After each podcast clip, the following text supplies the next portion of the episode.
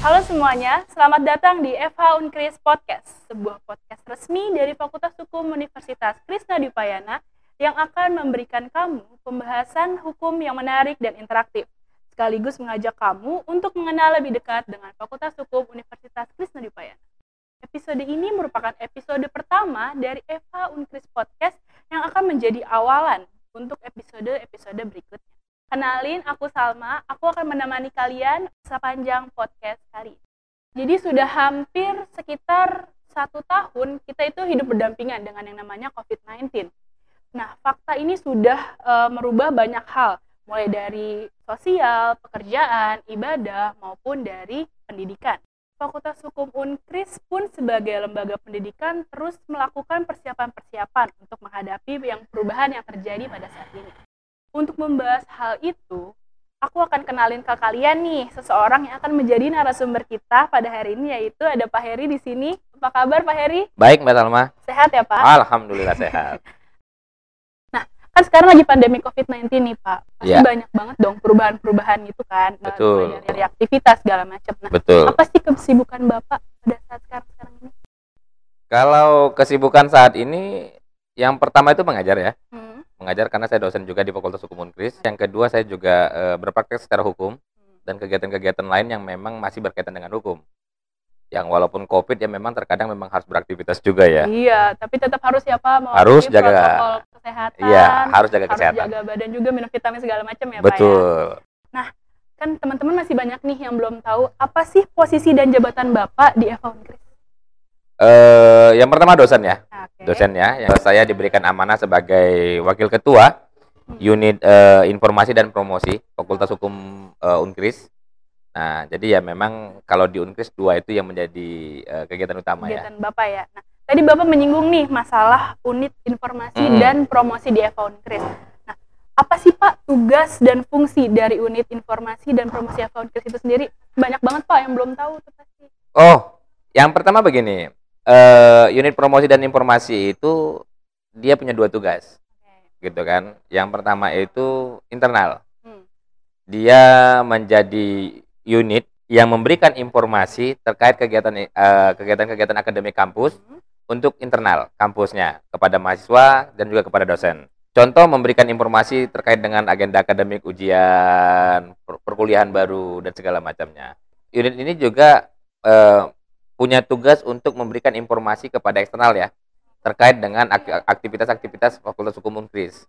Nah, termasuk juga di dalamnya itu mempromosikan Fakultas Hukum Unkris kepada uh, masyarakat umum untuk dapat lebih mengenal Fakultas Hukum Unkris uh, dan uh, mengabarkan bahwa uh, kita beraktivitas dengan banyak kegiatan di Fakultas Hukum Unkris ini. Berarti teman-teman nih buat pada yang belum tahu tentang Fakultas Hukum Unkris mungkin bisa langsung ke bagian unit-unit itu ya Pak ya? Iya.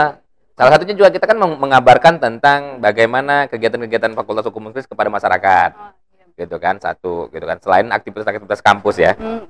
Oke, baik Pak. Nah uh, selain itu nih Pak, uh, Bapak juga pasti uh, punyalah uh, saran-saran gitu loh. Kenapa sih harus kuliah di F H Unkris ini gitu Pak? Kalau ditanya kenapa harus kuliah mm-hmm. di Fakultas Hukum Unkris, saya kira terlalu banyak ya, terlalu banyak uh, apa namanya, uh, terlalu banyak. Uh, alasan eh, kenapa harus begitu, tapi paling tidak begini, ada yang pertama itu bahwa memang kita ini fakultas hukum tertua ya, oh, iya. sudah sejak seribu sembilan ratus lima puluh dua oh, beraktivitas ya, lumayan gitu kan. Nah yang kedua memang karena usianya yang cukup panjang itu Fakultas Hukum Unkris juga telah melahirkan eh, alumni-alumni yang cukup handal ya. hmm. eh, beberapa alumni memang eh, menjadi ahli hukum terkemuka. Beberapa alumni banyak yang berpraktek sebagai uh, advokat ya, hmm. advokat karena memang uh, banyak anak hukum itu kan beralih ke advokat ya. Nah yang kemudian itu ada juga beberapa alumni kita itu yang mengisi jabatan-jabatan publik. Berarti lumayan banyak ya Pak orang-orang oh, sukses iya. lulusan dari F H Unkris. Oh iya, ya? Termasuk juga pernah jadi hakim agung ya alumni kita. Oh iya. Ya. Nah terus Pak uh, buat kita lebih mengetahui lagi nih, teman-teman juga pengen tahu nih. Apa aja sih uh, pilihan program yang ada di F H Unkris ini? Kalau program akademiknya ada dua ya, hmm. ada reguler, hmm. ada non reguler. Okay. Nah, yang kelas malam ya. Hmm. Uh, untuk peminatannya kita banyak ya, ada lima. Hmm. Yang pertama itu ada hukum pidana peminatannya, okay. yang kedua hukum perdata, yang ketiga hukum tata negara, yang keempat itu hukum bisnis, yang kelima itu hukum internasional. Wah, lumayan banyak ya Pak. Oh, banyak. Ya? Nah, Bapak sendiri e, termasuk kepemilikan yang mana tuh Pak? Lebih fokus ke, ke mana? Saya itu fokus di hukum tata negara. Oh, hukum tata, tata iya. negara. Pantasan tidak bertemu dengan saya Pak, karena saya di bisnis. Oh, gitu ya? Iya. Oh. Tapi kita suka bertemu ya kalau suka bertemu ya. Di kampus ya. Oke. Okay. Informasi untuk kalian yang ingin berkuliah di F H Unkris, saat ini pendaftaran gelombang satu sudah dibuka loh, yaitu ya pendaftarannya pada tanggal empat belas Desember sampai dua puluh tujuh Februari dua ribu dua puluh satu, dan ada juga pelaksanaan ujian masuknya itu pada tanggal dua sampai tiga Maret dua ribu dua puluh satu, lalu pengumuman buat hasil seleksinya pada tanggal empat Maret dua ribu dua puluh satu. Nah, untuk kalian yang ingin mengetahui lebih lanjut, untuk link pendaftarannya bisa langsung diakses ke p m b dot unkris dot a c dot i d slash unkris. Kita bisa lanjutin ya Pak ya? Lanjut. Oke. Baik, nah saat ini kan uh, sedang di masa pandemi covid sembilan belas yang uh, lumayan adanya suatu perubahan-perubahan sistem ya Pak ya? Yeah. Dimanapun itu, khususnya di bidang pendidikan. Yeah. Nah, kalau misalkan dari F H Unkris sendiri, kesiapannya dalam menghadapi perubahan perubahan sistem pembelajaran itu bagaimana Pak? Kan kita kan ada offline maupun yeah. online, itu bagaimana Pak? Iya, yeah. Yang pertama sudah pasti ya, hmm. Fakultas Hukum Unkris itu pasti akan turut serta dengan dengan program pemerintah ya, yeah. akan turut serta dengan program pemerintah untuk uh, melawan hmm. pandemi covid sembilan belas, sehingga uh, upaya ini juga pada akhirnya sesuai dengan anjuran pemerintah merubah juga pola ajar yang ada, hmm. begitu. Yang dulu awalnya tatap muka, sehingga pada akhirnya karena masa di masa pandemi covid ini pola ajar itu berubah menjadi uh, online ya, oh, di rumah menjadi ya, Pak, menjadi online ya. Hmm. Tapi uh, sudah pasti Fakultas Hukum Unkris karena itu berubah menjadi online, pasti fakultas juga akan sudah menyiapkan infrastruktur semuanya okay. supaya pembelajaran online itu menjadi lebih efektif, begitu kan? Nah, walaupun pembelajaran online itu dilakukan, tapi tetap saja kita juga tetap mengedepankan kualitas dan mutu pendidikan kepada mahasiswanya, kualitas dan mutu ajaran kepada mahasiswanya, karena memang jangan nanti pada akhirnya bergeser eh, mekanisme pengajarannya menjadi online, tapi mutu tertinggal. Tapi kalau di Fakultas Hukum Unkris kita menyiapkan untuk dua halnya. Yang pertama tetap menyiapkan infrastruktur pendidikan eh, pengajaran onlinenya, yang kedua juga tetap menjaga agar dengan mekanisme pengajaran online itu mutu dan kualitas pengajaran kepada mahasiswa juga tetap terjaga. Saya setuju sih Pak untuk itu, karena saya kan uh, mahasiswa semester tujuh nih Pak. Yeah. Saya merasakan itu kan, biasanya kita tuh offline, secara offline, secara tatap muka, mm. bisa uh, bertanya secara langsung. Tapi sekarang dengan adanya covid sembilan belas, kita kan harus di rumah ya Pak ya, yeah. secara online, juga harus bertanya lewat online. Memang ini perubahan yang membuat kayak kita harus adaptasi lagi gitu ya Pak ya. Yeah. Tapi Alhamdulillah di F H Unkris ini emang sudah menyiapkan ya Pak beberapa... Oh, yeah. Uh, istilahnya program-programnya tuh kita bisa jadi tetap uh, kuliah dengan seperti biasa walaupun dengan beda sistem ya Pak ya, ya lancar betul. Alhamdulillahnya gitu Alhamdulillah. Ya Pak ya. Nah itu kan terkait dengan pembelajaran secara online ya. ya Pak ya. Nah kalau misalkan kegiatan lain seperti ujian, mungkin sidang skripsi dan pembayaran itu seperti apa Pak sistemnya? Sama juga ya. Mm-hmm.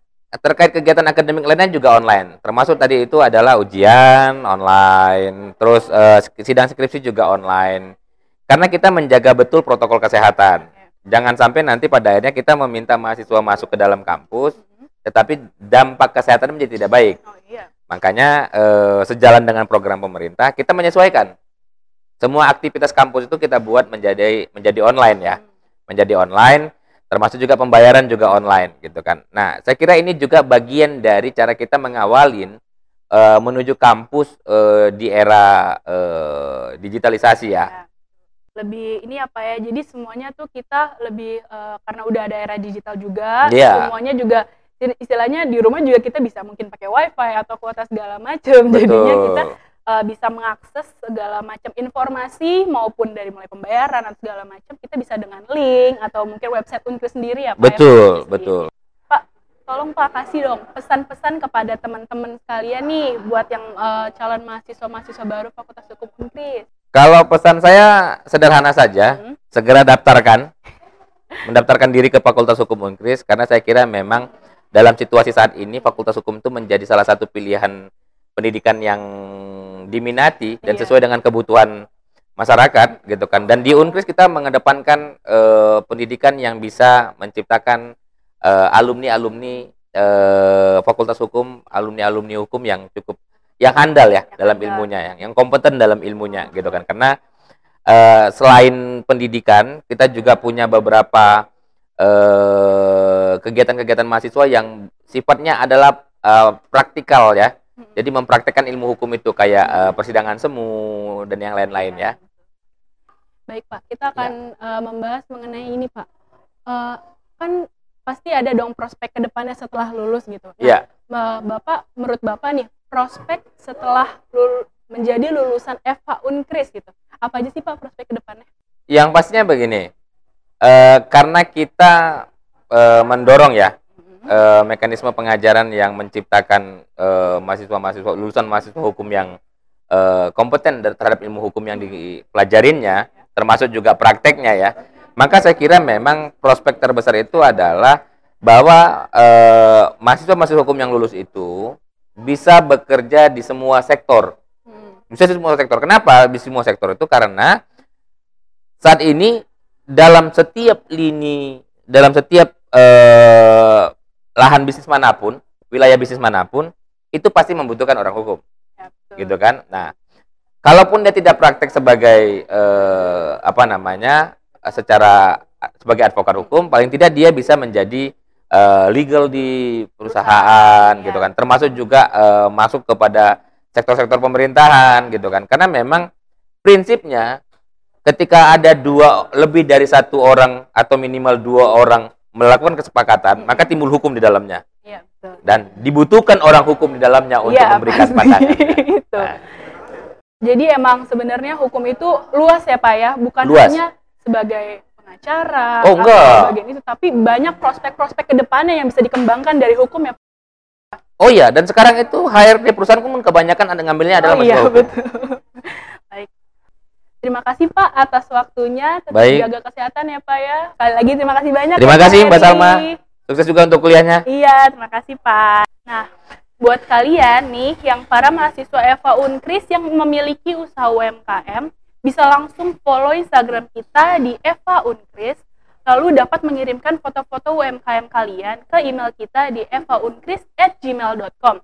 Lalu kalau misalkan kalian emang pengen tahu lebih lanjut lagi, kalian bisa pantengin terus di sosial media kita. Yang pertama ada Instagram di F H Unkris, lalu ada Spotify juga di F H Unkris Podcast, lalu YouTube kita di Hukum Unkris, dan website kita di w w w dot f h unkris dot com. Terima kasih sudah hadir dan mendengarkan F H Unkris Podcast. Tetap jaga kesehatan dan sampai jumpa.